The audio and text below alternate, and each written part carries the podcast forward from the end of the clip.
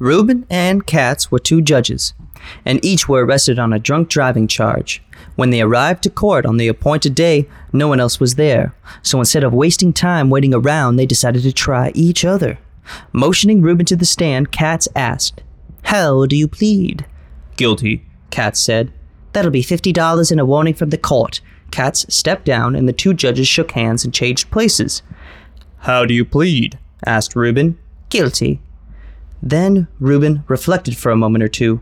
These drunk driving incidents have become all too common as of late, he pointed out sternly. In fact, this is the second such case in the last quarter of an hour. Ah, that'll be $100 and 30 days in jail.